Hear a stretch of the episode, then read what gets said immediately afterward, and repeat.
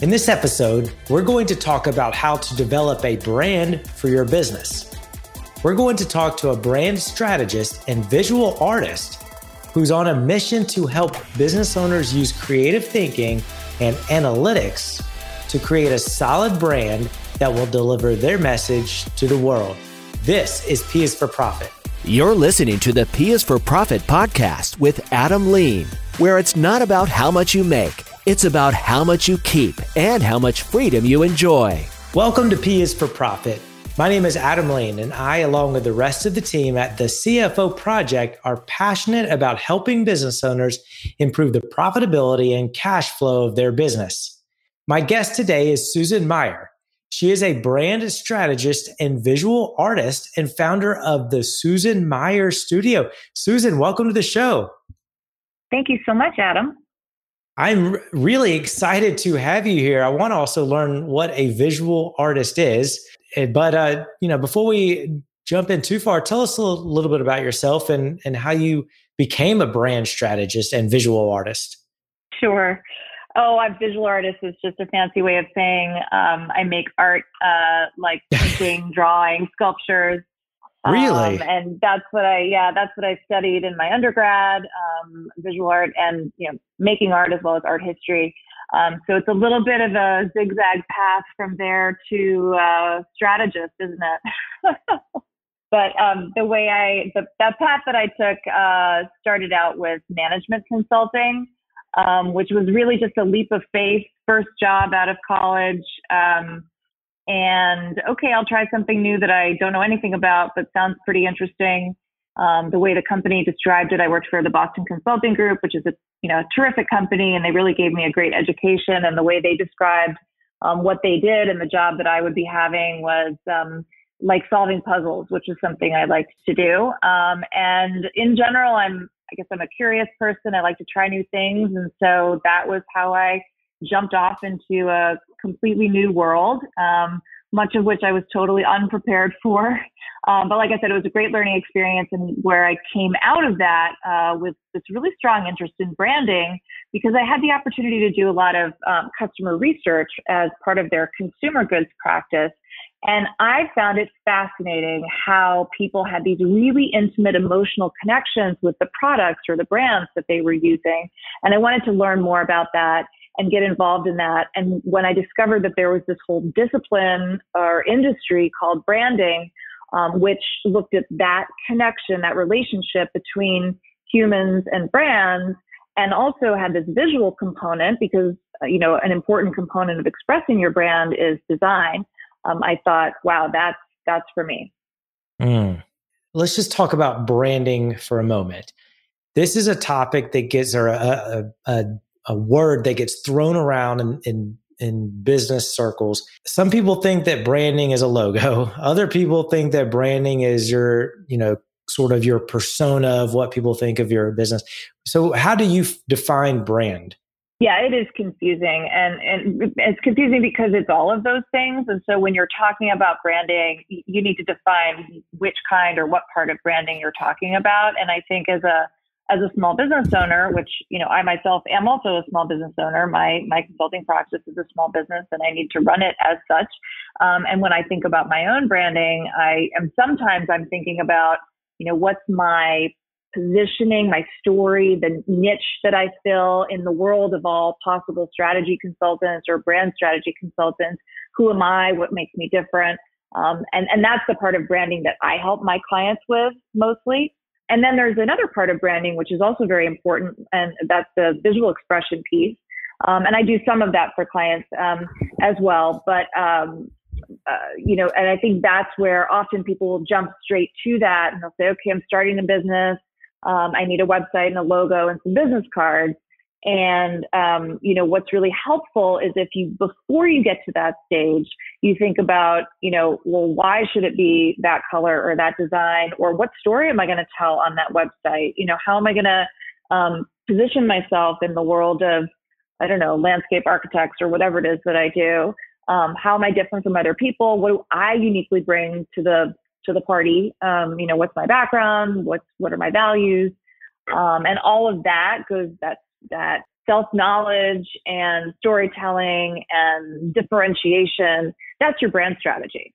So when I talk about branding, when I, as a business person, talk about branding, I'm usually talking about that part.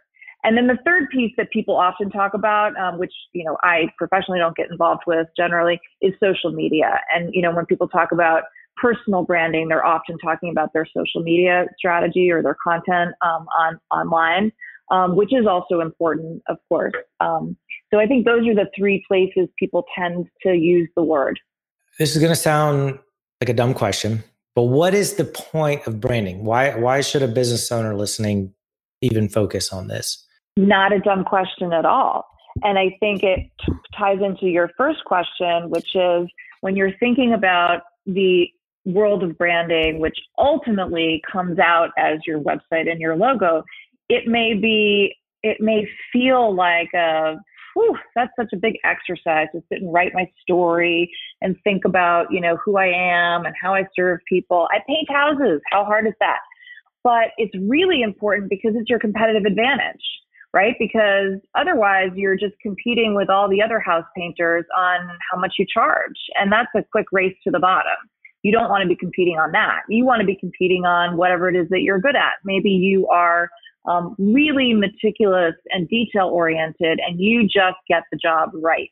Or maybe you're really good with color and you have this other um, kind of advisory piece of your business where you help people think through their design as well as painting their walls. You know what I mean? Like each person is going to have something a little bit unique that they bring to the table, and that's going to grow your business versus just being, you know, a generic entrant into a big market. So, so in a way, your branding sort of tells your story of who you are and what separates you from your competition, and why people should work with you versus anyone else. Hmm. Okay. So, at a bare minimum, what branding elements should a business owner have and think through? So, I think you want to think about yourself, and by self, I mean yourself and your business, and your customers or your potential customers, and then think about how those two things fit together. So, when you think about yourself, you're going to want to think about like I said, your your credentials, your skills, like your what practical things do you offer? Can you offer? Do you enjoy doing? And then something also about your your values, like what kind, you know, what purpose do you serve or why it is that you're doing this in the first place beyond obviously trying to make the money but why did you choose to put your time and your energy into this way of making money versus something else mm. um, and so you know that becomes okay here's who i am and what i'm bringing and then thinking about who it is that you're serving so you know, is it a, a local family market or are you targeting an international audience? Or, you know, is this something that's for women? Or is it, you know what I mean? Like, so, like narrowing it down to, I hear people talk a lot about the minimum viable audience right? Like the more you can be really, really clear that you're not just something for everyone, but that you're something for a specific group of people, that's also going to help you refine the way that you talk about your business and your story um, in, in a way that's relevant to the people who are going to really want to buy it. So understanding who would be most interested in what it is that you have to offer and then mm. bringing those two together is how you tell your story. Yeah. No, that makes sense. Let me ask you this. What are What's a myth that a lot of people have about branding and brand strategy as relates to to business that that you just you want to dispel? Well, I think the jump straight to the business cards is uh, a myth that I see really frequently. yeah. or jump straight to the, you know, what does my Instagram feed look like? And, you know, not that that's unimportant at all. It's very important. And, you know, maybe you don't even need a website in your Instagram feed. So it's, it's social media is important and your logo is important. Um, but thinking about those, you know, differentiators, as you know, we call it in the world of branding, like what is it that makes you unique and different? That is also what your target cares about. Um, is going to be the key to really sustainably building a business long term. That's your strategy piece, right? Like that's the business piece. Um, and the other stuff is design, it's content, it's connection and community, and that's super important. But before you know who you're connecting with on Instagram, for example, um, and and you know what that what that community looks like and how you want to speak to them, what kind of content you want to deliver. You have to know kind of what your business is about. What is your positioning? Like, what is this little stake in the world that you are going to stake out? Mm. Yeah, no, that makes sense. So you've worked with big businesses as well as small and medium sized businesses. What lessons can sort of small businesses learn from how big businesses handle strategy? I mean, obviously the budget is different, but what are some takeaways that small businesses can can learn? Some sort of some tips uh, that you can give from from your experience working with big businesses. Sure. So I, I do think one of the things that big businesses do well often um, because they do have the luxury of, of a budget is to properly go through that process. And so talking to their customers, um, taking the time and expense and effort um, of really listening to, you know, not just what their customers care about in terms of a whatever it is, bathroom cleaner, but really who they are and how they live and and um, you know what they care about as human beings, and then thinking about how that applies to the product that they're selling that's a, a, rigor and a discipline that large companies, you know, that I've learned a lot about from working with large companies. Um, and I think that it translates to a smaller company environment where you don't have to do fancy focus groups that cost a million dollars in order to basically follow the same process. You can just ask a handful of people. You can do a survey monkey survey. Um, you can phone up a few friends or a few former clients and ask them what do they really care like what did they get out of working with you or what are they looking for in a house painter? And quickly you know put down a set of what i would call brand attributes right? Like the things that they care about when they're making a purchase decision in your industry. And that goes such a long way and it's something that i think small businesses often don't think to do or don't think they have the budget to do. And so i think that's something where they can pull a page from the book of larger companies um, in really doing that you know customer insight work um, and then applying it to how they run their business. Um, hmm. you know, on the other hand, I think there's a lot of advantages that small companies have that you know large companies struggle with, especially like if you're a public company, right? You you have to um, make, meet certain certain profitability requirements for your shareholders, um, and so it's more difficult to innovate. Right, it's more difficult to take chances because if the chance, if it doesn't pay off, um, you know, you've got those shareholders that you're that you're beholden to. Whereas in a small business, you can really take chances. You can come up with a crazy new idea, lob it out there, see if it works. If it doesn't, okay, move on to something else. You don't have that kind of like group of folks depending on you and watching you um, and the the kind of constraints that that applies. So I think it's very exciting to be a small business owner from that perspective. Yeah, absolutely. You're way more nimble and and can pivot Whereas big businesses, yeah. there's just a lot of red tape and a lot of people that you have to convince, and it's just things move slower. You're absolutely right.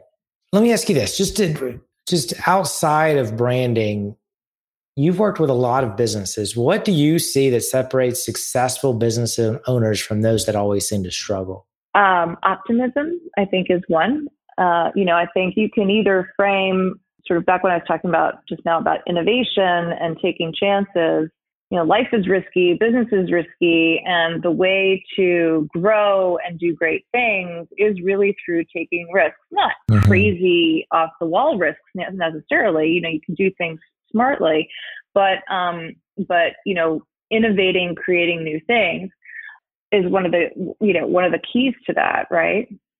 Yeah. No, that that makes sense. The business owner has to set the vision and has to to lead their business and if they don't do it, nobody else is going to do it. yeah, yeah, exactly. So if somebody feels that they have a branding uh, problem, they they sort of get lost with all their competitors. They're they're they feel like they're just lo- constantly lowering prices uh, just to compete. What are their specific next steps that you suggest that they do? Oh, yeah. No, and that goes straight back to what we were just talking about before. It's so easy to get caught on that treadmill of, oh my gosh, there's new people entering my market. I better lower prices or I better offer a discount or something. And um, it's it's absolutely always going back to what's my differentiator, right? Like what is it that makes me different that people are willing to pay more for? You know, that, you know, n- not everything is a price war. Um, we all spend money on things that we don't absolutely positively need. Um, mm-hmm. and why do we do that? Maybe we do it because we want higher touch service. Maybe we do it because we want more convenience or something delivered to our door. Maybe we do it because we want higher style. But what are those things that you can offer that's above the generic version of what you could offer? Um, and, and, I think that's the way out of that conundrum. Yeah, no, that makes sense. I mean, it, you know, Starbucks is a is a my favorite example of of branding done right in that they position yeah. themselves as a as a status. If you get a Starbucks, you you're that's a status symbol. I mean, I, I personally think that the, their coffee is awful, but it doesn't matter what I think. It, it, matters what you know the people that are that are buying it, the, how they feel, and that's. I mean, if you just wanted a cup of coffee, you can go to you know a gas station and get that. But they they they created their brand to to be about something and that they know that their target audience wants to feel that's such a great example i'm so glad that you that you raised that and used that as an example because that's exactly what branding does right is it elevates beyond you know the the object or the the product in this case a cup of coffee to a whole experience lifestyle. You know, in branding, we talk about needs and aspirations. So I might need, well, arguably not need, but in my case, maybe need a cup of coffee. Um, but what do I aspire to? Do I aspire to feel like I'm, you know, sort of part of a community or um, do I aspire to feel like, you know, they know me or I have a customized order and this is the way I like it or any number of things that that Starbucks brand offers those are aspirations that go way above and beyond, um, you know, the actual need for a pen or a cup of coffee or a widget. Yeah. Um, and that's that's that's powerful branding. So, Susan, if somebody wants to learn more about you and about your company and to see if you know they uh, they can get your help to help them with their branding, where can people find you? Um, sure. So I have a landing page that's easy to remember, Electrify Your Work. Um, and from there, you can jump off into my website and find me on social media. Um, but Susan Meier is S U S A N M E I E R. Um, Susan Meier Studio is my website. Um, check it out. So, excellent. So the elect, electrify, what was that? Electrify your work. Okay. Is that dot com? dot com. Okay. And then susanmeierstudio.com. Mm-hmm. Perfect. All right. We'll put both of those in the show notes. Susan, thank you so much for being here. This is very, very helpful. Thanks for having me, Adam. This was fun. Yeah. So, again, if you would like to see if Susan and her team can help you with uh, creating a brand, brand strategy for your business, feel free to reach out. I'll put those two links in the show notes. Thank you so much for listening. And remember, the goal of your business should be to make more profit than last year and turn that profit into cash that you get to keep. Thanks for listening. The P is for Profit podcast is sponsored by the CFO Project. We help small business owners and entrepreneurs pocket bigger profits. If you're ready to discover the five changes required to boost your profits this quarter, you'll want to attend our latest presentation Why Your Small Business Might Not Be as Profitable as It Should Be. Register at the CFOproject.com slash video.